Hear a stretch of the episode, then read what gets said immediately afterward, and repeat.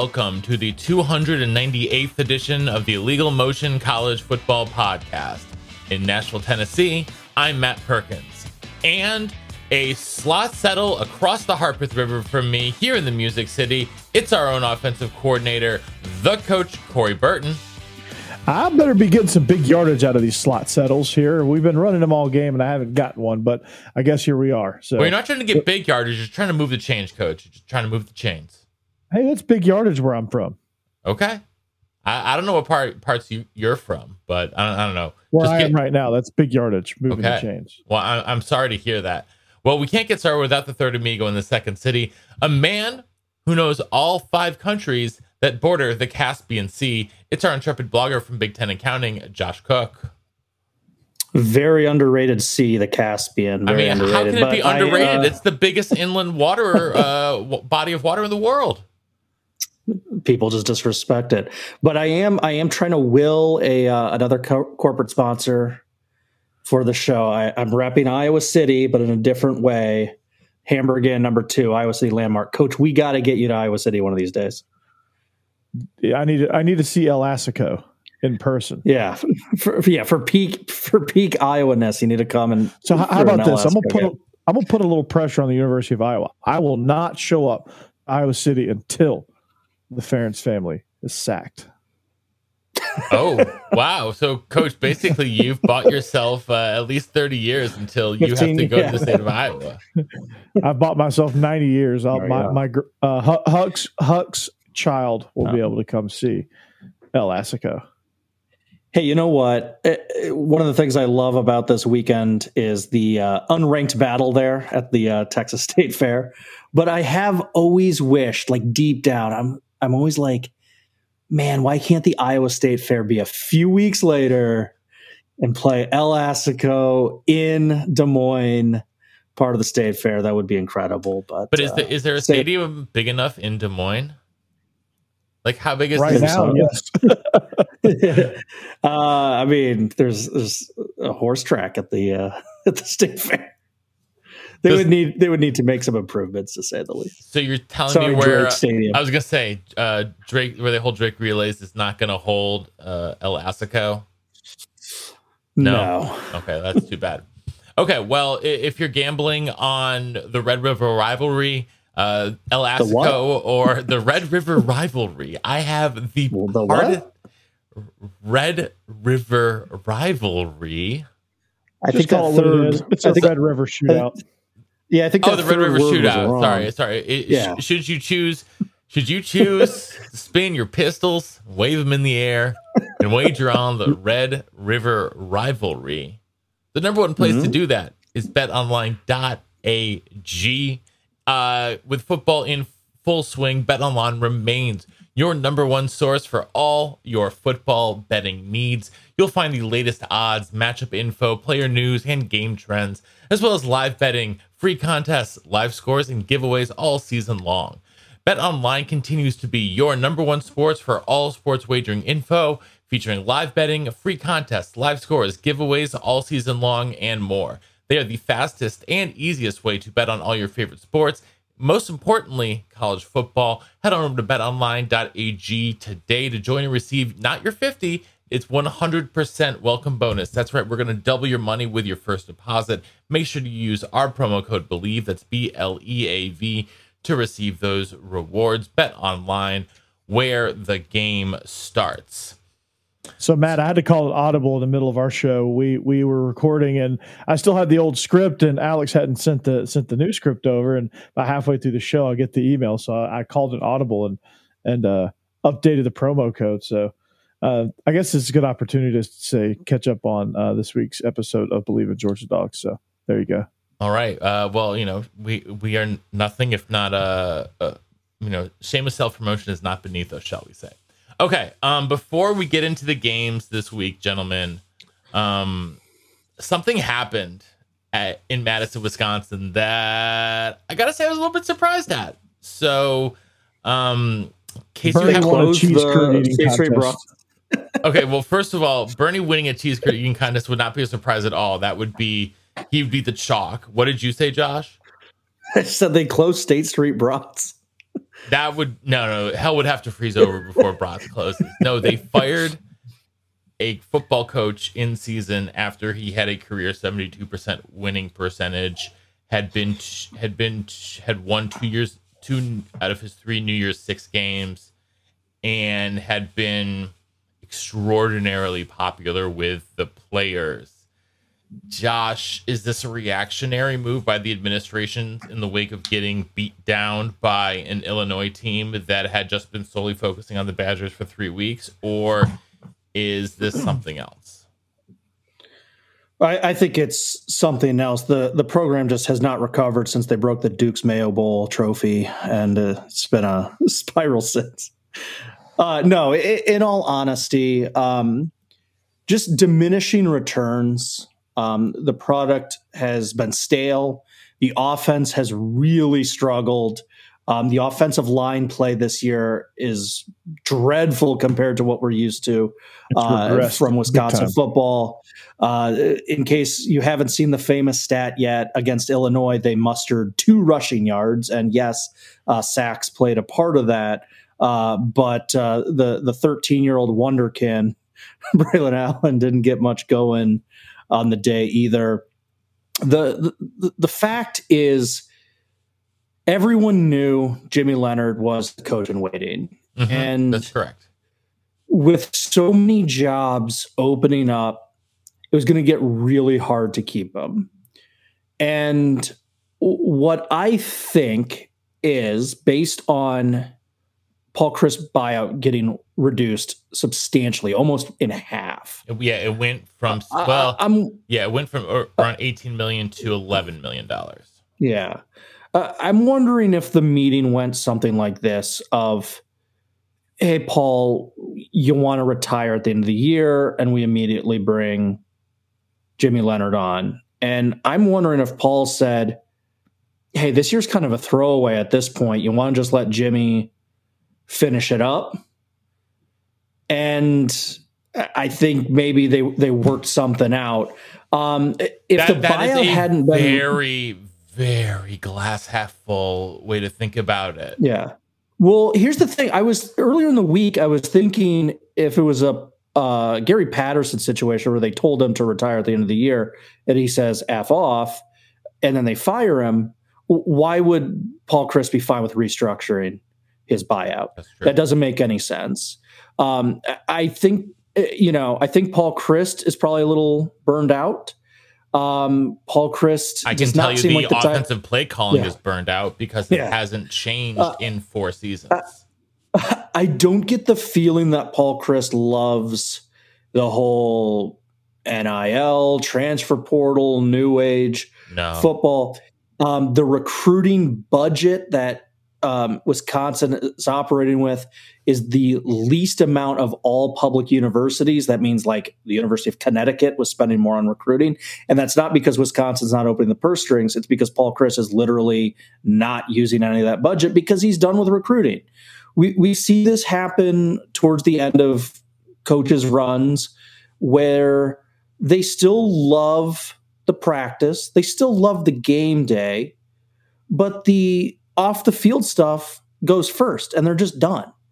And, you know, Paul Chryst has had an incredible career uh, as offensive coordinator, uh, a couple good years at Pitt, and a really, really impressive run at Wisconsin. Um, but the time was rapidly approaching, and I really think, you know, I, I think he pulled a Bo Ryan, which is uh, my replacement's already here. I'm going to transition and do what's best for the university. He obviously loves Wisconsin. And if you saw any pictures or video of the AD during the meeting, he did not look like a pleased AD where he's just like, oh, I just fired the worst coach ever. Like he looked like a guy that just shaved years off of his life. Yeah. And so, what, coach, one of the things I wanted to ask you about this is it seems from everything from all of my sources, this is actually one of the few places, one of the few places in the world that I actually can say that I actually have sources. My sources hey, are telling sources. me. My sources. my are sources telling, are telling me this. No, that the administration is doing this and is moving heaven and earth for Jimmy Leonhard to succeed. The entire yeah, purpose I mean, around this is to make Jimmy Leonhard succeed to keep this recruiting class together because other schools who have fired coaches have already been trying to poach him. And Yeah. if he's going to be the coach of the future, the future is now, and they ripped off the band aid. And so, coach, my question to you is A, from a recruiting perspective, this is probably about as, I mean, I don't want to say as smooth a transition as possible, but better to do it now, I suppose, than to do it on Black, you know, Black Friday or Black Monday or something like that. Yeah, I mean, I, this is the mid-season version of what happened to Mark Richt at Georgia, and uh, this is the the prodigal son, successful coordinator 2.0. 2.0 returns home to, to Paul take Chris over the- and lead them. Original. Yeah, so, so this is this is this is y'all's version of Kirby Smart, honestly. Um, and it, you know, if Georgia hadn't made a move with Mark Richt, Kirby Smart would be the head coach at South Carolina right now. Um, but he's not. And I, I think Wisconsin did this knowing that hey, we need to we need to do everything in our power to keep Jimmy Leonhard here. So we're going to set him up, set him up, set him up, and we know he's going to spend the recruiting mu- budget. We know he's a great recruiter. We know he's a great defensive coach. Now we're going to see what he's like as a head coach. And the, what is one of the first viral Twitter videos that comes out of of, of, of Jimmy Leonhard? It's him jamming in the, the whatever student union gym, whatever he he, he does some dunk, and That's from That's when the he was. flip. That was that's from when he was a walk on as like a Yeah. freshman or sophomore.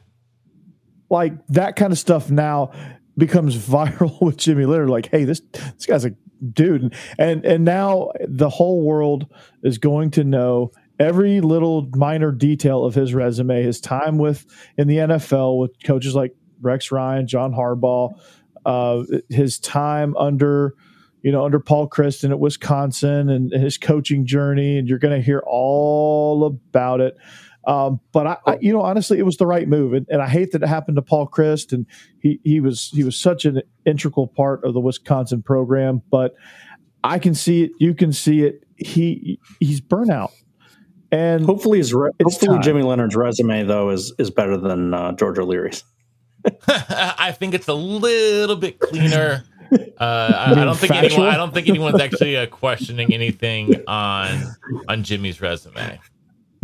wait, Jimmy's in the NFL Hall of Fame. What?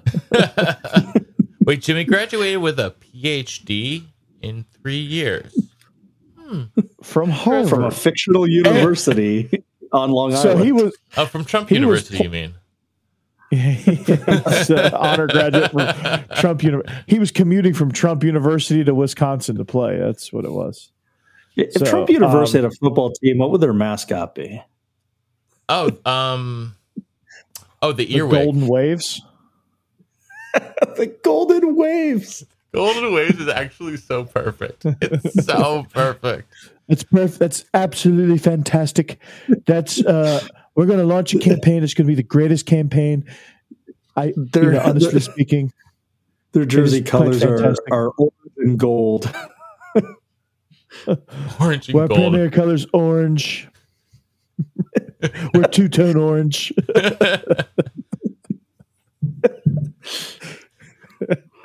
We don't wear alternate blacks. We wear alternate whites.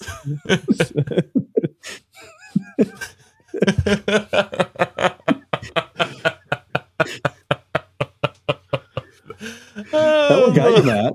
Oh, that's a good one. That's a good one. Okay, and well, with that, um, we're gonna move on to everything else that happened last week uh, outside of Okay.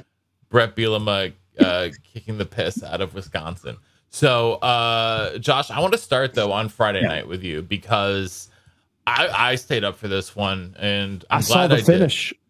I was able to see the finish. We were coming back from Tullahoma. I'm glad I I'm glad I tuned in because I thought the game was over, but I saw the finish. I mean. Washington tried My to make a rally, but um, they were just UCLA was too strong in the first half. Uh, you know, Dorian Thompson Robinson, another huge, huge game uh, from him.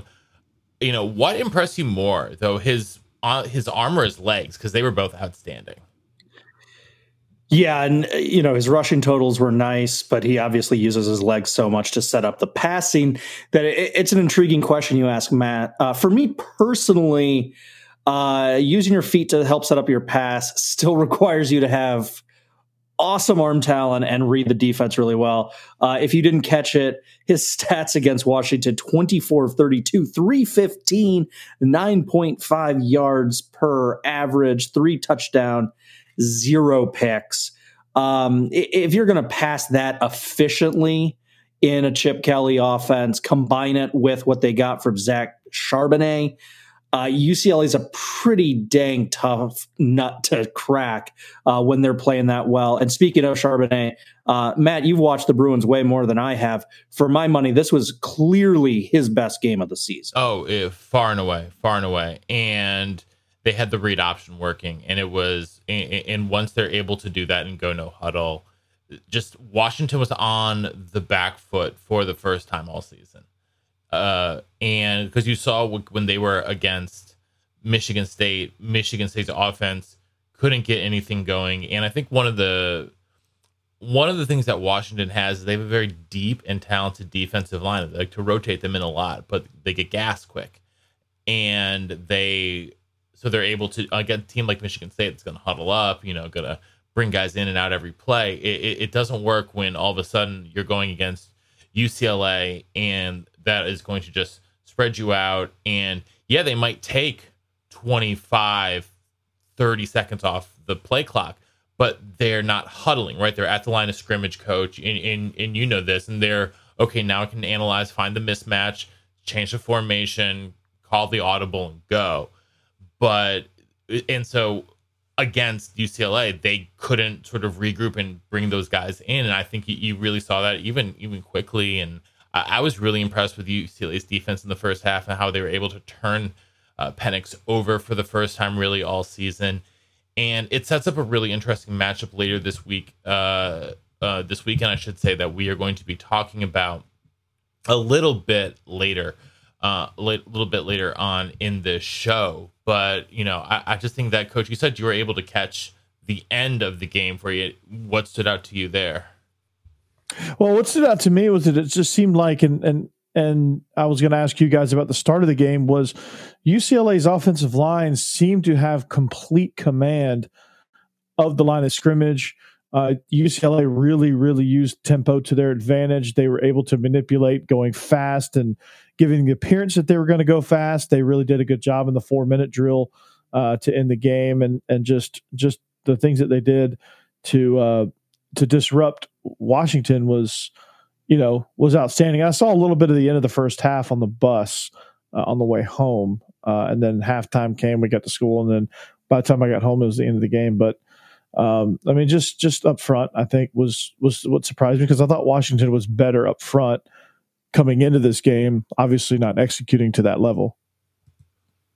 Yeah, for sure. I, I just think that especially in in the first half, UCLA uh, was able to take advantage, and Jake Bobo looked like a future NFL wide receiver in this one. It was the only thing, other thing that like really really stood out to me. J- Jake Bobo did, looked really good.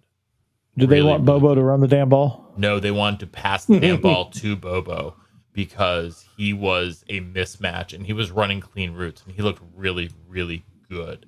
Um, let's head uh, over to the marquee game of Saturday, at least in my mind. Uh, Clemson, North Carolina State coach. Uh, we've now seen back to back really good games from DJ mm-hmm. Uiagalelei. Uh, Clemson wins this one. He didn't have quite as many you know big numbers as he did uh, last week, but he certainly looked in command. And he, is he finally turning into the guy that we sort of expected him to be, and we were sort of built as this is the guy that he is going to be? Yeah, I think you're starting to see that. He's starting to become more consistent, which is what we wanted from the jump. Uh, Clemson's coaches, coaching staff is starting to kind of figure out what they can do with them. I think it took long enough, honestly, but um, here we are, and and I thought he did a. I thought he had another tremendous game. So if he has a third in a row, then th- this is who he is. So, and that's good for Clemson because you know a lot of teams. You know, this is probably true for about ninety nine percent of the teams, but Clemson is especially true for for uh, their team energy and their team success is driven by the quarterback position. Some teams can get it elsewhere, but Clemson is even more so than than a lot of teams dependent on quarterback play to kind of drive where they're going. And DJ Uiagalelei definitely provided that spark all night long for uh, for them and and pretty much dismantled this NC State Wolfpack team, which is Matt, you're one of your favorites to go to the college football playoff. Well, they were my choice to go to the playoff, but uh, not not so much anymore, Josh. No. No, and, and just building off what Coach said, I thought Herbie made a really good point during the telecast that we're seeing him run the ball way more than he's becoming a willing runner. Um, last year, whether it was play calling or or hesitancy by DJ, he just was not running the ball much last year. And if he's willing to take off and, and lower that shoulder, lower that big frame, uh, they ain't scared just, of what's behind him. That's that's a that's yeah. another factor. Yeah, you got Cade Klubnik so right there, and if he gets hurt, they're fine. Yeah, so that yeah, it's just another dimension that uh, the defenses have to respond to, and and NC State did a really good job of slowing down the run, slowing down the pass, but there was some big rushing plays there by DJ, especially a few that he took to the end zone. Yeah, it was. Uh, you know, you saw the five star talent in this one, back to back game now games now, and maybe he gets on a roll. And we haven't seen. I know it's super early to talk Heisman talk, but we haven't seen anyone take a stranglehold of it yet. Uh, he's, you know, if, if he keeps Beatrice? if he gets, um, oh yeah, lord there you go oh gosh okay um let's stick at the acc coach though uh, one of the other games that i wanted uh, to touch on was a, a ranked matchup between wake forest and florida state and you know coach you are the well coaching expert around here so if your three leading tacklers are all defensive backs good thing bad thing indifferent thing or is defense dependent because that did not work for Florida State? Well, it, it depends on the context of the game. If you have Sam Hartman and you're Wake Forest and you're slinging all over the ballpark, your three leading tacklers are probably going to all be defensive backs. So uh, the old adage of if your safety's your leading tackler, you're not playing good defense. Um, but it's a little misleading, and when you play against Wake Forest, it's probably going to happen a good bit. But um, you know, the story of this game, honestly, was Sam Hartman. I mean, he had another phenomenal outing, and you know, Wake Forest is proving that they're not just a fluke or a flash in the pan. And uh, Christian Turner is someone that's you know that's impressive as well. He had a he had a pretty nice game. Is and and you know, Florida State was was in it for most of the way, and then they just kind of kind of fell off trail off there at the end. But yeah. Yeah, one of the things I liked the adjustment that Clawson made um, against Clemson. He was playing the numbers when when Clemson uh, started to uh, to bring in additional secondary reinforcements. Uh, he said, "Okay, the numbers say to run," and they were doing the mesh running plays, and it was just over and over and over at the end of the fourth and into overtime. And against Florida State, they basically went, "Oh yeah, Sam Sam Hartman's our best player." why do we care about the numbers? Just let them ball out, and that's what they did. They they uh, think they played with a lot more confidence and they trusted Hartman. Uh, it's a shame they they couldn't do that against Clemson, but uh, maybe that was a lesson they mindset in that game. Learn. Yeah, which was good. Well, elsewhere in the ACC, someone that did not have an aggressive mindset was Pitt. Josh, is Pat Ooh. Narduzzi ever going to stop losing dumb, dumb games? This time to Georgia Tech. Georgia Tech. Ooh, Georgia good, good Tech, point. Which is the, which is like Colorado yeah. level bad. Do you know how happy they were to see Geoff Collins leave? They beat Pitt. Yeah, That's how happy they were. They, they beat Pitt. They celebrated yeah. by beating Pitt. Like how, how about that? As if, if, you're Geoff Collins watching this game, Woof. you're like, and you're like, oh my god. I was so bad maybe, that maybe, I finally leave and maybe they win was game. the problem all along. oh god, like the awareness of that just hitting you has to just be that's got to hurt, mind numbing. Yeah, it's got to hurt. Yeah, well, to, to get back not. to the question, to question probably not. The, yeah. the uh, yeah the Narduzzi special. But um, you know, I, I, was looking at this game and, and going over some notes that I had and some reactions to it, and um, I, am noticing an alarming trend. And I, I know our Pitt friends are probably going to start screaming at us, being like, "This is what we told you," but um, th- there's there's some real concerns developing with Slovis. Um, you know, this isn't this is this is not uncommon uh, where your team kind of goes as your quarterback goes. But in their two losses this season, he has performed just not up to any type of standard that that is good enough. He's sub sixty percent in both games. Um, just not efficiently moving the ball, and the offense is getting way, way too bogged down and clunky um, in these losses.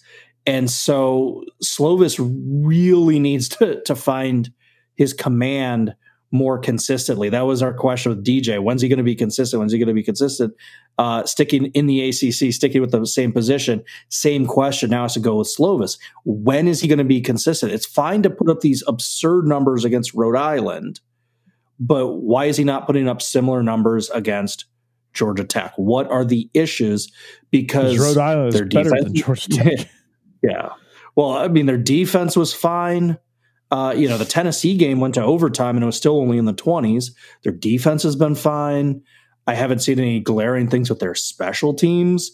And the offense seems okay. It, it's hard to, you know, lay it all on one kid's shoulders, but really, he just, he, he's missing open players. He's missing open routes. He's missing reads uh, in these losses. And he, he's got to figure that out, and and the coaching staff has got to work with him on, on, tape and and and get him performing because uh, you know, God, it can snowball. You know, we, we've all had mm-hmm. those seasons with poor quarterback play, and it just snowballs. Absolutely. Yeah, um, all right. Well, let's uh, stick within the state of Georgia and, Coach, talk about your dogs who had a, a surprisingly close victory for the second straight week in a row is this something yeah. to start like being concerned about?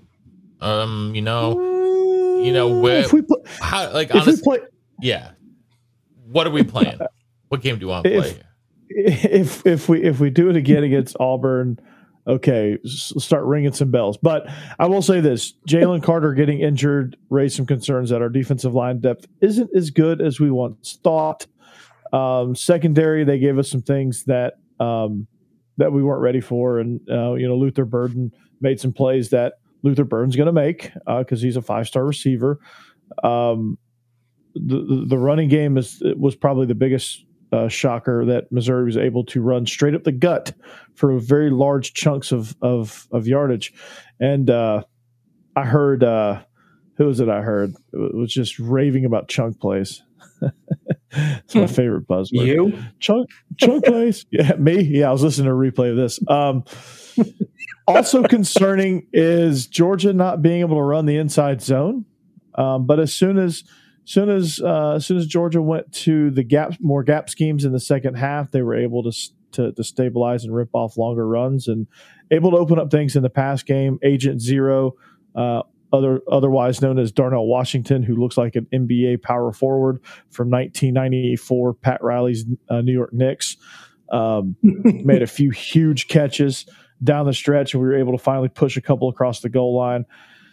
Uh, way too close for comfort. Uh, one point, a false start penalty away from going down 20 to three, which uh, which would have been, I think, a very, very, very tough deficit to come back from in that scenario uh, in, in, in the in the uh, type of game that Georgia was in. So, is it time to ring the bells? Mm, we're we're inching closer, but not yet. All right. Well, uh, well I, just real quick, just real quick with Missouri. You know, they they should have beaten Auburn. Totally, you know, botched that game. Um, played really well against no Georgia.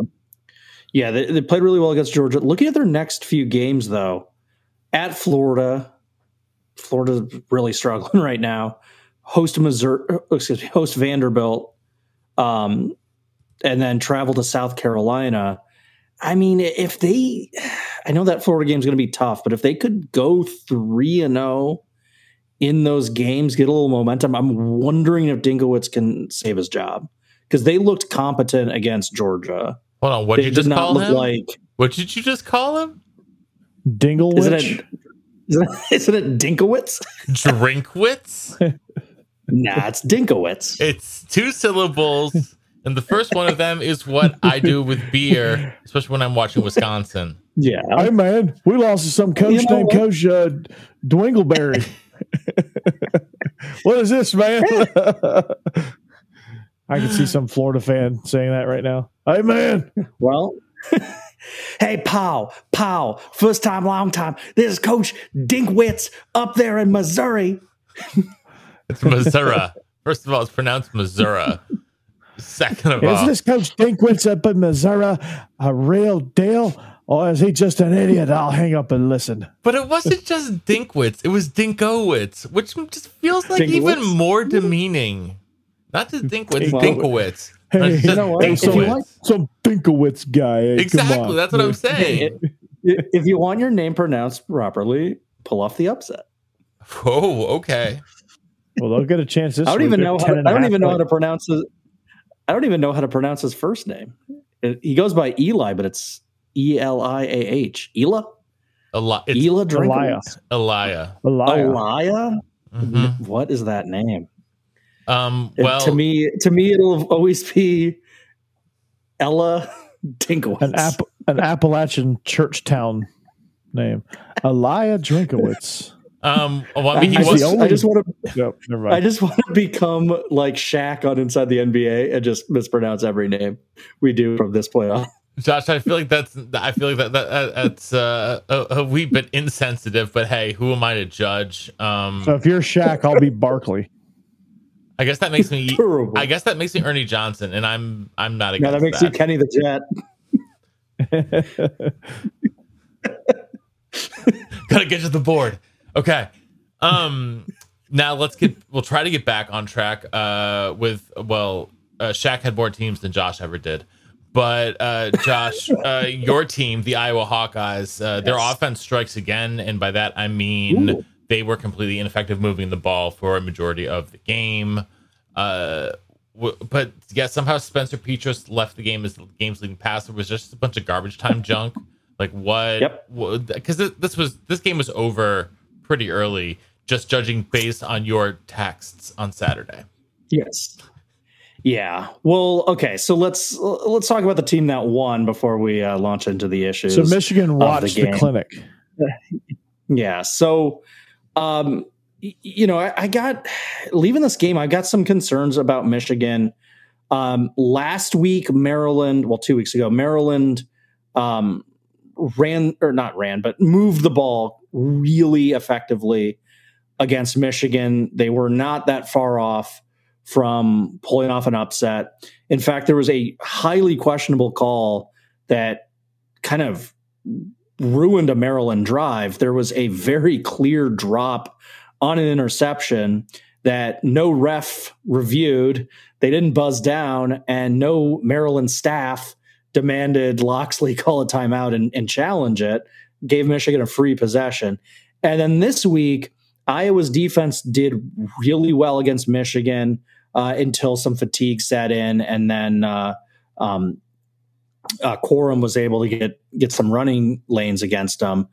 The so you know a, a team that combines Maryland's offensive punch with Iowa's defensive punch, uh, as of now, is going to cause Michigan some issues. Uh, they've got some games down the line that certainly match that. Uh, Penn State, maybe, uh, but for sure, Ohio State takes the best of Maryland and the best of Iowa and puts it on one team. So, you know, Michigan definitely, we, we knew there were going to be an unknown with that very easy non conference slate, but um, Maryland and Iowa, two pretty unimpressive wins for Michigan. Uh, but to the, the issue at hand, the Iowa Hawkeyes, you're asking about that. Um, I mean, here's just one play snapshot of what Iowa's issues are. On a fourth and two, deep in Michigan territory, they need touchdowns, no field goals. They go for it. It's a two yard uh, to gain. They throw a pass play where the tight end runs about a two yard route, and then Petras throws it so poorly that it pulls the tight end back and it gains one yard. Uh, it was also negated by a pick play, but even if the play had worked, we wouldn't have gained it. And it, was just going irate. It's like, you know, your quarterback's not accurate enough to run a play like that. Have the tight end run five, six, seven yards down the frickin' field. So if the pass is terrible, you're not pulling him back beyond the line to gain. Um, I am I'm very adamant. Anyone who's listened to the show knows I seldom, if ever, blame refs. It has to be a very egregious ref ball situation. Um, Iowa's offense was pathetic. We did not deserve to win the game. However, our life was made way harder by absolutely brutal officiating. Um, there were a few drives that Iowa had that got called back. We'd have a nice long gain, like 18 yards, and would come back for a penalty. That was not a penalty. The most egregious was a clipping call. Um, and obviously, a clipping is um, when you block essentially from behind, uh, but also if you go low. So you do a chop block and you hit someone's calves, that's a clip. Iowa had a textbook cut block, hit him in the front of his shins. It was a textbook block. You would want to play this on, you know, coach's high school team so that they could learn this blocking technique. And they called it's illegal it in Tennessee high school football. So no, we were not playing it. Never mind. I then. see what you're saying. So, but, um, and you know, I'm not just being a homer on this. The entire Fox crew was commenting on how poorly it was officiated. They kept going to Dean Blandino and he kept going, Yeah, that's not a penalty. They got a blown call. It's a blown call. And the announcers kept going, like, all these blown calls are against Iowa. Every time they have a positive play, it's getting called back. And then on top of it, uh, Michigan was in the red zone and the play clock ran to zeros and it remained zero. And then it remained zero. And then it remained zero. And then finally, the ref was like, okay, after about four seconds of it at zero, I guess we got to call a delay a game. And it's like, what is going on with these officials? Like, I get it. Michigan's the ranked team. The Big Ten wants them to win. Big Ten wants them to make it to the Ohio State game undefeated. But when something is blatantly this awful, it's either incompetence refs or it's rigged. And I don't want my college football to be rigged. But I, this was just incompetent officiating. And because um, obviously, why would you rig the Iowa Michigan game? I know Vegas has a lot of pull, but why are you rigging that one? All right. Well, with the limited amount of time that we have left here for uh, this past week, uh, Coach, quickly, any thoughts? Ole Miss and Kentucky, surprisingly low scoring game. Well, uh, surprisingly, that Ole Miss's defense is better than we thought, but you know, Kentucky has a good defense, and you know they, they both kind of were feeling each other out, and it was uh, you know like a heavyweight fight where it's just jab, jab, jab, jab, jab, jab. Neither team could get much going. A couple turnovers, a little sloppy, um, but uh, Ole Miss came out in the end ahead, and uh, you know they made a few more plays than Kentucky did. Yeah, and absolutely. it was murder ball, ball security. Uh, elsewhere, mm-hmm. coach over in the uh, over in the Big Twelve, uh, TCU uh, just like absolutely throttled Oklahoma. Uh, was 55 yeah. 24 something like that. Max Duggan. Uh, Hello. Bigger surprise. Oh, sunny- you fears purple. That's right. Okay, so what's the bigger surprise that uh, a Sonny Dykes team is five and zero oh and looking great, or that Oklahoma is tripping over themselves left and right? Um. Yes. They're both surprises, man. It's like, what the heck? Oklahoma started the season so so well, and you know, back to back weeks they look completely incompetent. And and uh, TCU, we thought, okay, Sonny Dykes, they'll be, you know, they'll be okay. Uh, they'll be competitive, and then you know, get better each week. And well, they've certainly done that. They're five and zero and just spanked Oklahoma Yeah. um, at home. So um, I would say probably the more surprising is uh, TCU because of where they were and uh, who they hired and kind of where they are. Yeah. Just real quick for Oklahoma, you know, the Brent Venables defense, you don't learn it overnight. He's always succeeded at best when he's got upperclassmen, especially in the linebacker groupings. And um, this isn't the the level the last two weeks have gone has been shocking. Uh, but having some bumps in the road was to be a little bit expected. I think it's just the severity of those bumps. All right, Josh. Took Uh, some really bad bumps. let's talk about Yeah.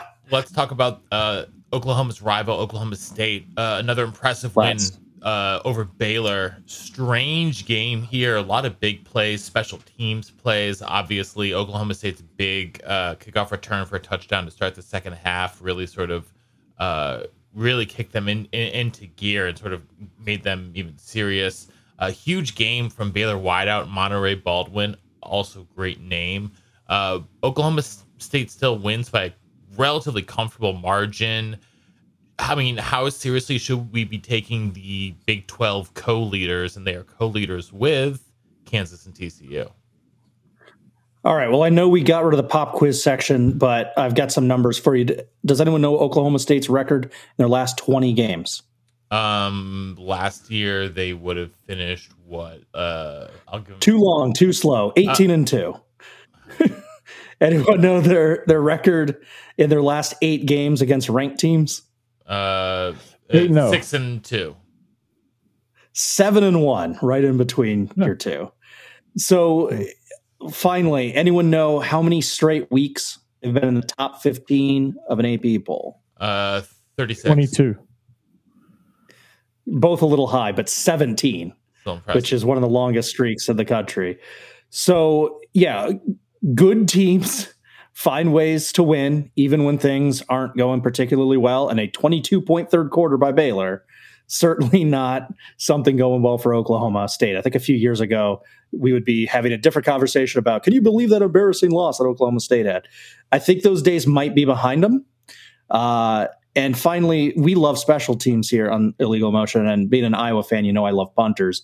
Uh, shout out to uh, Okie State punter Tom Hutton, who's only called on five times in the game, but he put four of them inside the 20. That's why Baylor has a whole lot of yards and outgained Oklahoma State, but they did not outgain them on the scoreboard. Absolutely. Okay, Josh, quickly, finally, Purdue Yes. over Minnesota. Uh, what the actual belief happened? Yes. Okay. So uh, Mohamed Ibrahim was a very late scratch for the Gophers. And I think what happened is uh, PJ Fleck kept it so secret, he didn't tell any of his fellow coaches about it because they had a really poor planning game plan in this one. Uh, Trey Potts only carried the ball nine times. Uh, they had 33 pass attempts which is a little high. You want that kind of flipped. Um, then they just had some bad luck. Minnesota, one of their interceptions bounces off their receiver's hands in the end zone, a sure touchdown, and it just bounces up into the air, tip drill. Um, you know, Purdue was selling out to stop the run, and Minnesota just did not effectively adjust. I didn't see enough runs to the outside.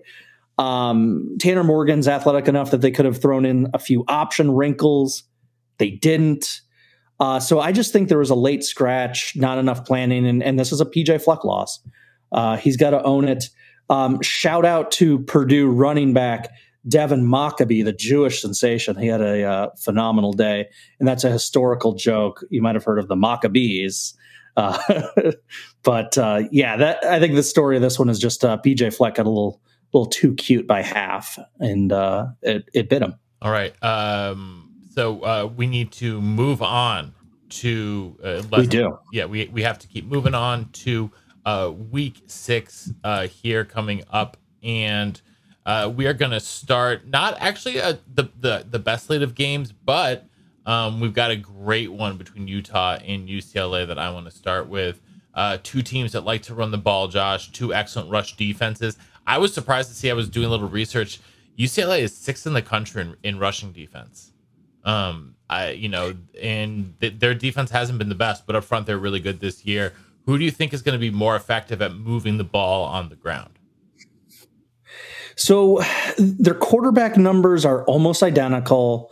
Their team rushing numbers are really similar.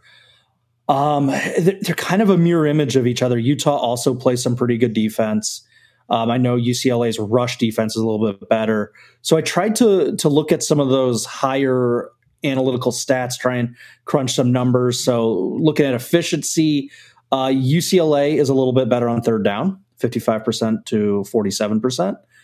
Um, for points against, Utah's a little bit better, 14.4 to 20.8. Uh, yards allowed per game, uh, Utah a little bit better, 278 to 318. Um, w- when you kind of crunch in some of the efficiency stuff, I think Utah is maybe still a tad better. But eye test wise, it's hard to ignore the recency bias of how UCLA looked against Washington.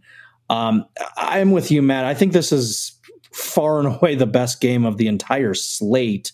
Um, it's going to be a huge game for the Pac 12 South because um, USC, I got to be honest, did not look terribly impressive against Arizona State. For the second week I think in a these row. Two te- yeah, I think these two teams are firmly better than the men of Troy at this point. Um, and this is going to be an all important tiebreaker. Um, I, I, I, don't, I honestly don't know where to go in this one. I, I tried to focus on the numbers. Uh, you guys know the names of the players so well. Matt, you watch UCLA every week. I do. I'm sure you've got some opinions on this one. I mean, my opinion on this one, coach, is that if UCLA's offense is able to control the ball like they were, and if they're able to you know, it, it's literally almost the same game plan, except you know, I you know, obviously, um, uh, Utah's quarterback Cameron Rising is a, a, you know not quite the same threat as is with the arm that Penix is, but he's just yeah. as good. Must he's just as much of a threat, if not a little bit more, with his legs. Yeah, but I is. still I still he, think that the that that the philosophy stays the same and to also watch out for Dalton Kincaid, the Utah tight end, who outside of Brock Bowers, been the best tight end in the country this year. So well, there, um, there you go. Um, that, well, that, that's what I'm, I'm gonna pull Josh here and throw some numbers at you. Do it. All right, the the Utes and the Bruins, first and second in total defense, rushing attempts, passing efficiency, and completion percentage. Um, they're tied for with Washington for most offensive touchdowns scored this season. All three teams with 26 apiece. And Utah and UCLA are each averaging more than 40 points per game. Uh, Utah comes into this contest with a 15 to 4 turnover margin. Um, and winners of the last five straight against UCLA. So uh, there's some things that are working for or against UCLA, depending on how you look at it. Um, but two of the top upper echelon teams in the conference right here in a lot of different categories. So you know these teams are well rounded. Uh, right now, we still don't really have an idea of what what uh, USC is. They're kind of trying to figure themselves out. But uh, you know, this is this game right here is going to kind of tell me who's going to be the biggest contender in the South.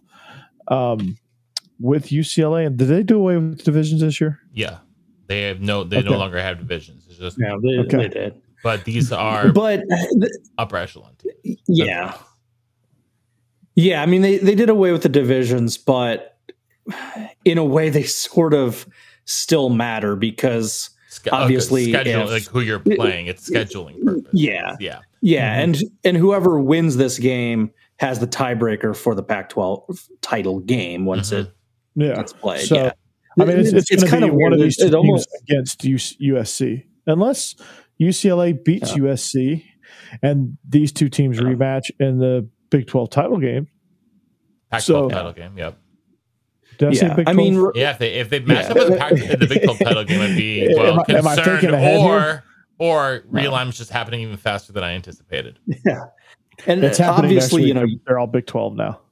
So there you go. obviously Oregon in the mix as well. So I mean, yeah, good So, football. okay. Yeah, well, let, let's keep moving. Uh, Tennessee LSU is another ranked matchup somehow because, Coach, how on earth is LSU even ranked? I don't, I don't get it. They are, they do not look like a ranked team to me. Well, They we're family. Well, family. Well, if you watch the first half of the games, they're not. But if you've watched them in the second half of these games, they actually look a lot better. So this this LSU team is weird, right? Because they it, it seems like it takes them a long time to figure out what you got. And and, and the defense is actually keeping them in every single ball game. So when you look at this matchup, you're thinking first thought is okay, Tennessee's going to wipe the floor with them. This is this is no contest. But then again, Mississippi State wiped the floor with them, but only came away with like six points in the first half. But if you watch that, if you watch the first half of that game, Mississippi State dominated that first half, but they just could not finish drives. So that's one thing that LSU has in their favor is that they've been able to bend and not break to keep teams out of the end zone. So they've done a lot of really, really good things. I still don't really understand how they're ranked just quite yet. They need that big victory to get them there, but I, I guess beating Mississippi State carries a lot of weight. I guess I don't know, but uh, this this will Well- if, if LSU can pull this one off at at 11 a.m. Uh, kick in Baton Rouge, then uh, I'll be impressed. This is a little bit of a throwback, and, and this is a name that hasn't been heard in a long time. But LSU reminds me a little bit of 20 years ago, some Jim Tressel type Tressel ball, where how many times did Ohio State look really flat in the first half? And you're like, oh, this is, this is not going to go Ohio State's way. And it's like, no, they're they're just seeing what you're doing and then they go in at mm-hmm. half and they crunch the numbers and and and discuss stuff and they come out with the necessary adjustments and then play night and day better in the second half. They looked Um, dreadful the first half against Auburn. Come out and dominate the second half, like twenty Yeah, minutes or so- something like that. Um, in a roundabout way, I may have just inadvertently complimented Brian Kelly's coaching acumen. Um, but uh, yeah, I mean, I, I don't think Ellis, yeah, I don't think LSU is at all a threat in the West, and we're certainly not going that far. Um, But they certainly are a better team than they were under Coach O. And they're a better the team than they year. were in that first game against Florida State. They, Yeah. They've dra- they've Exactly. drastically improved since then too. Yeah. Title So- year notwithstanding, obviously for Coach O's uh, tenure. Well, coach, let's continue in the SEC with Arkansas and Mississippi State, which to me, you know, they coming off of a relatively, I guess, big win against Texas, A- very flawed Texas A&M team, but a Texas A&M team nonetheless, which is at least supposed to have somewhat of a you know, Texas eight and four Texas, Texas eight and four might be Texas four and eight um this year, but could be. either way, uh, it felt like a big win for Mississippi State. This feels like a classic letdown game for the Pirate and crew, and I, I weirdly expect Arkansas to win, even though I know Mississippi State is favored. Yeah, here's the thing about Arkansas that I'm learning. Um, I've given their defense way too much credit. They're among the nation's worst in pass defense. Why And their they run so defense bad? I'm not real Is sure. it lack of They pass rush? It was is it Lack is it of- is it lack of pass rush, they can't don't cover, they- like Yeah, they blown coverages, big plays. They they just can't figure it out. In the past, there's wide open. You just watch them play. There's wide open receivers all over the place, and they can't get any pressure on the passer. And they're getting they're, and they're getting progressively worse uh, in the run game as well. They now they can't defend the run. Uh, Jahmyr Gibbs and uh, Jalen Milroe uh, last week exposed that uh, aspect of their defense. And KJ Jefferson thinks uh, he he was listening to too much. R. Kelly, I believe I can fly because he tried to launch from the five yard line. I believe I can fly. sorry, did you And say Jalen Milroe though? Because I th- only, I only saw Michael Vick on the field. Oh, oh, is that who that was? Oh, okay, yeah. Apparently, it was Yeah. 19 year old Michael Vick on the field. yeah. Good lord. got shot out of a cannon. My goodness, he was fast. Um, but yeah, I mean, it's uh, to me, I the team, the Arkansas trending kind of this way, and Mississippi State's trending kind of that way. So I'm going to stick with Mississippi State. I, I, think they can. Their defense is playing much, much improved. They actually came out in the second half and kept it going, unlike what they did against LSU. Their offense is rolling. Um, so we'll see. All right, Josh. Uh, heading over to the game of the week, TCU Kansas. Uh, whoever thought that would be coming, but here we are. Uh, which one of these teams is more likely to be for real come end of November? TC or Kansas? Well, I'm just glad that college game day is in Lawrence. I was worried that college game day would be outside Yankee Stadium and have Aaron Judge be the guest picker, but uh, thankfully ESPN did something right. Um, yeah, so you know, looking at these two teams, and we cut away for this Aaron Judge uh, at bat. Uh, uh, you know, looking at these two teams, I want to be an optimist. I love watching teams rebuild, or uh, in Kansas's case, it's it's been a total demolition and uh, starting from scratch, seemingly the way Charlie Weis uh, tanked that program, but you know, for them, it starts with their outstanding quarterback, Jalon Daniels. He's got about 1,300 all purpose yards on the season. Uh, really, really accurate and effective with his arm right now, around 70% completion rate. Uh, for TCU, their success is stemming from a top 10 rushing attack. They run the ball really, really, really well. Uh, Kendre Miller has uh, almost 400 rushing yards here in the early going, 7.6 yard average. His backup also a 7.6 yard average and four scores. And then Max Duggan uh, showing oh. showing his yeah, showing his wheels against Oklahoma. Uh, very very mobile quarterback. Uh, defensively, that was Kansas's biggest concern. Their offense took a nap against Iowa State and yet Kansas's defense uh, played really, really well. Um, I know they would have lost if Iowa State's kicker, uh, the freshman, feel bad for that guy. Uh, obviously, Kansas would have lost uh, if they had made any of those field goals. Overtime with one, a loss if they had made two. Um, but the defense performed pretty well. For TCU, their defense hasn't been called upon much this year because their offense hasn't had an off day like Kansas did last week. So um, I'm like I said, I'm glass half full. I think these two teams are good. I don't think they're true contenders in the Big 12 just yet. But Matt's question was, are they going to fade away in November? So I was looking at some upcoming games, uh, focusing on that upper echelon of teams there in the conference. TCU gets both Oklahoma State and Kansas State at home. So the two toughest teams in the conference have to come down to Amon G. Carter Stadium. Kansas gets TCU at home, obviously, this week, uh, but they also have Oklahoma State at home. And in what's become kind of their big rivalry game, they keep knocking off Texas. Well, Texas also has to come to Lawrence. So if they take care of the home cooking, I don't think they will fade as much. Um, you know, and if both these teams, if these teams go eight and four, nine and three, that is such a huge breakthrough in a debut season for Sonny Dykes and just the second season there for Lance Leipold, especially for Kansas with how atrocious they were not that long ago. So, yeah, are they contenders? No. Does that mean they're going to have a November fade? Maybe. But let's just enjoy the ride and let's get these two teams to bowl games. All right, coach, let's stick in the Big 12 Red River shootout uh, quickly. When was the last time this game felt like it mattered so little? Because it feels like it like it's not it like wasn't even on my radar.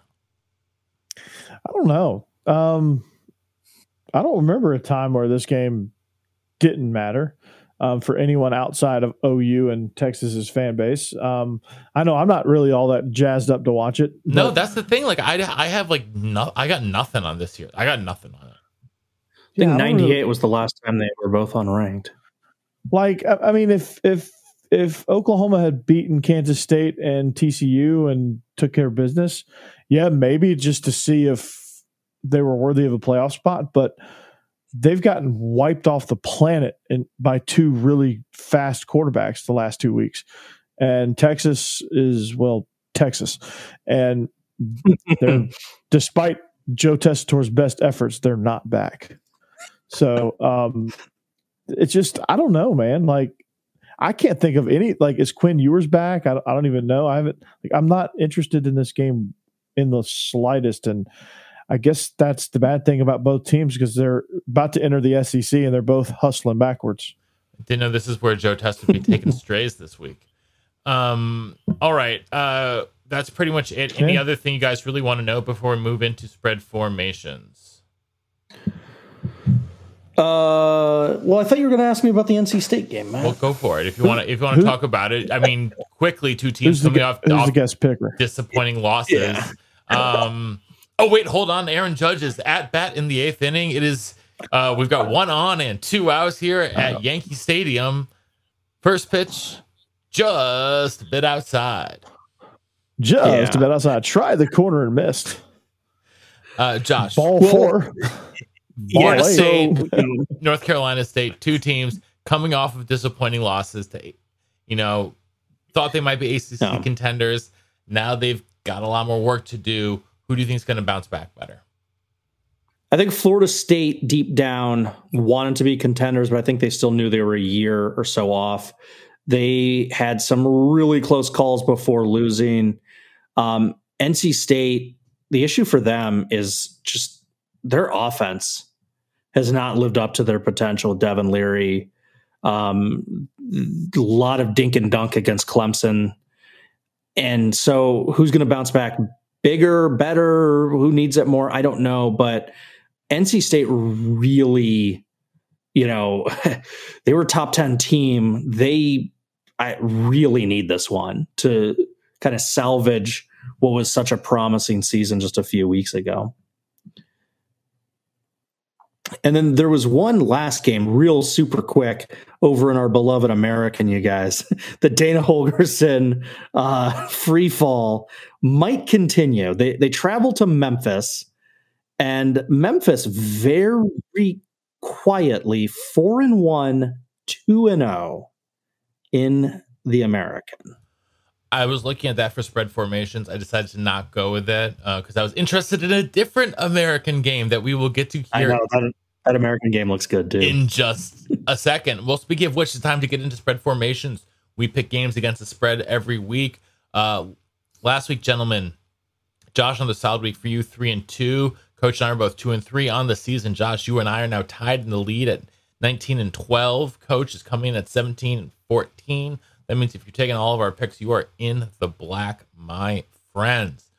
All right. Uh, next, uh, this week we are starting out. Uh, Washington State is at USC. Uh, I want to talk about this just a little bit. It's I'm going first this week. Over under at 66. Back to back underwhelming performances by USC. Josh, as you mentioned, um, Washington State. You know, a, another nice statistical game from uh, Cameron Ward. We haven't seen. We, we saw USC struggled uh, against Oregon State offensively. Uh, I don't think when they're at home, I think they do much better. I think Washington State can kind of go anywhere.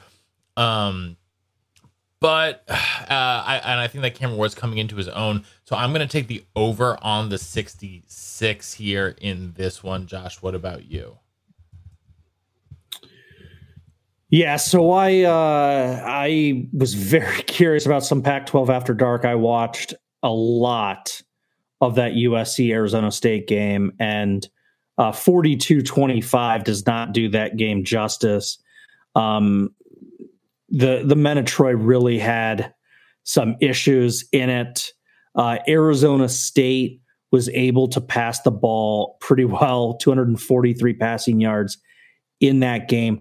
I'm taking the Cougars. They have shown that they can win with defense. They have shown that they can hold their own in shootouts like they did against Oregon, coming up just short. I think they are more of a Swiss Army knife. If the game plan doesn't go according to plan, they can pull something else out. I'm picking them not just to cover, but I think there is a very real possibility they pull off an upset. And that's why I'm going to take them because I'm also getting 16 points as a result. 13. 13. Yeah, whatever. 13, 16, doesn't matter. Give me the points. Coach. wow. Um, I, I, was thinking of picking USC. I was flip flopping back between them and uh, Washington State and saying, okay, can USC win this thing by more than 13? But if I'm going to catch up in this whole thing, I'm going to go with my gut instinct. I'm going to pick USC to cover. They're right. going to win by 17. And Caleb Williams is going to have a really, really good day, and they're going to have to hit the over to do it. All right. Uh, next, Josh, your Iowa Hawkeyes uh, are at uh, division leading, co-division leaders, Illinois. I don't know if they are. I, I, I don't know. In the Big Ten West, it's such it's a, it's such a jumble right now. Who even knows? Either way, Illinois is a three and a half point favorite at home against Iowa. The over under is a massive 35. Uh, Josh, uh, what, or I guess I'm, I get to go first. I should say, I forgot that I'm going yeah. first this week. My goodness. Um, well, uh, in this case, I think that Illinois is hung over from their game against Wisconsin. That meant everything to them. They are going to not be able to catch their breath. Um, I think Iowa wins. Um, and so I will take Iowa plus the points, Josh. So Illinois very strangely has um, kind of crapped the bed against Iowa here as of late. Iowa has ripped off eight straight in this series. Uh, close games, blowouts, you name it, bad weather games. Iowa just always somehow wins this one. I'm going to be in attendance. I hope I don't lose in person. Having said that, Illinois can actually move the ball and Iowa can't. So I'm going to do the prudent thing. And even though the over under is 35. Oh, you're taking the under, baby. I, I going, really I'm going to, to take the under because there's a very real possibility Iowa loses the game 17 nothing. I mean, that is a real possibility. So I'm going to take the under. Coach and hope like hell Iowa wins the game because I will be there. well, um, I'm not going to be so prudent. I think Illinois is going to going to smack Iowa uh, the same way they smacked Wisconsin. Sorry, sorry, uh, Matt. No, but, no, it's um, fine. It's the truth, and it, the truth hurts sometimes. So you have to get smacked in the face by it in order to really wake up. So uh, let's go to that um, American Conference game we mentioned earlier. East Carolina at Tulane. Uh, Tulane is a two and a half point favorite at home, over under 53 and a half. In case you missed it, last week, uh, East Carolina quarterback uh, uh, uh, th- threw up over 400 and was it 480 something yards and six touchdowns, no picks. Um, Tulane's on a roll as well. Uh, I am going to uh, take. Uh, I'm going to take East Carolina on the road here uh, to keep up with uh, to keep up the their high octane offense. Josh. Ooh, I like that. Um, I am very curious about that over. Right now, it's kind of in the mid to low 50s. Uh, ECU games tend to see a lot of points. Case in point, their most really recent game. Stick the over as well. Yeah, most recently their their South Florida game was 48-28. So I am for sure taking the over. But I also want to double up in this game. I think that Tulane is a very consistent team. I'm taking them to cover and get the home win and see some points in this game because I'm going with the over. Okay. A little double up from this one. Coach. Hmm. These are I always I always hit you with the hmms. Um, I, am going to take the favorite here, Tulane. Um, I'm, I'm going to go. I just I don't know. I just have a feeling about it. They're going to win. They're going to cover. It's just about a pick 'em. So all right, all right. Uh, we've got Nebraska as a short road favorite at in East Piscataway, New Jersey at Rutgers, over under 49 and a half. Uh, I don't know how Nebraska can be favored against many teams, and I think Rutgers has a little uh, has some fight in them, even if their quarterback play has been kind of god awful. Um, with that being said, God I trust bless you. neither offense. I'm going under 49 and a half. Josh. Matt, you're being very generous when you say that Rutgers' uh, quarterback play has struggled as a team. Under 60% completion rate, just 800 yards on the season, six TDs, five interceptions, nine sacks here in the short going. Uh, they have a uh, they have a Steve Spurrier issue on steroids. They have about three quarterbacks, and they don't like any of them. I mean, they Um, played all three of them in consecutive plays to start the season. So, what do you expect? Yeah. Um I think and and maybe I'm reading too much into beating a bad Indiana team by 14, but I'm reading some tea leaves that is this team hated Scott Frost. they were done listening to him. They couldn't stand him. The second he's gone, it's like a weight lifted off their shoulder. I think Nebraska wins this one. I think they win it by multiple scores. I've got them covering. All right, coach. I'm gonna I'm gonna go with you. I'm gonna take the under here. I'm not touching the spread whatsoever. That's how Um, I feel. I think either one of these teams, it's going to be a pillow fight. So they're not. Neither team's going to score many points. So I'm going to take the under. All right. Well, finally, uh, the biggest spread, I think, or one of the biggest spreads uh, of the week is in the SEC West, where Texas A&M is taking on Alabama. Alabama is a 24 and a half point favorite at home, over under 51 and a half. I'm going first. Uh, I don't think it really matters who's. I mean, Bryce Young is going to come back and play for this, right, Coach? He's not out. I, I think so, but even if he wasn't, I I'm would not still sure pick that- Alabama. Well, yeah, I'm taking Alabama because Nick Saban is going to rub everything into Jimbo Fisher's face. Uh, give me, give me Alabama by a million, Paul. Alabama. Well, I've got a little I got a little cushion on the season, so I'm gonna I'm gonna risk putting two more bets on a game. They are gonna be very similar because it is taking Bama, and that over under is in the fifties. Fifty-one point five.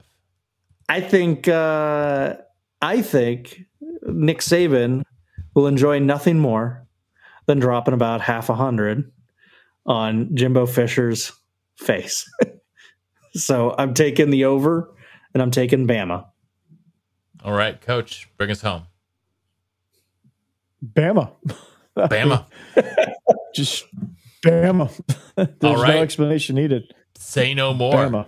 say no more. And uh, with that, that is going to uh, do it, I believe, for us here on the Illegal Motion College Football Podcast. Unless I miss anything, Josh. I mean, we didn't we didn't mention the uh, dismissal of Karl Dorrell Ah. in any way.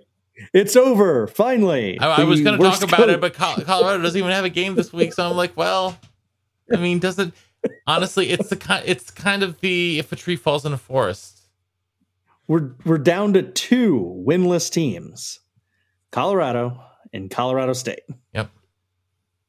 Good thing for them. If- Air Force you- is doing well. Otherwise, the state of Colorado would be down real, even worse than it already is. If you took an all-star team of the best players Colorado has and the best players Colorado State has, put them together, do they still lose to Mines?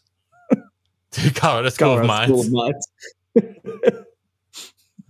I don't know, man. They're pretty good.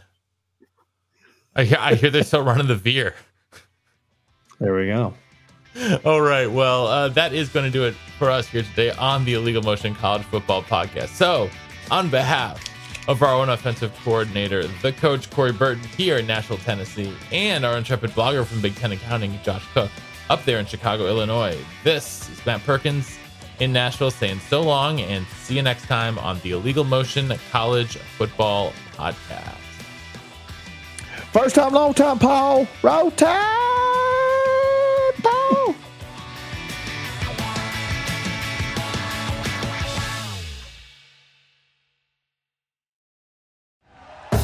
Thank you for listening to Bleav. You can show support to your host by subscribing to the show and giving us a five star rating on your preferred platform. Check us out at Bleav.com and search for B L E A V on YouTube.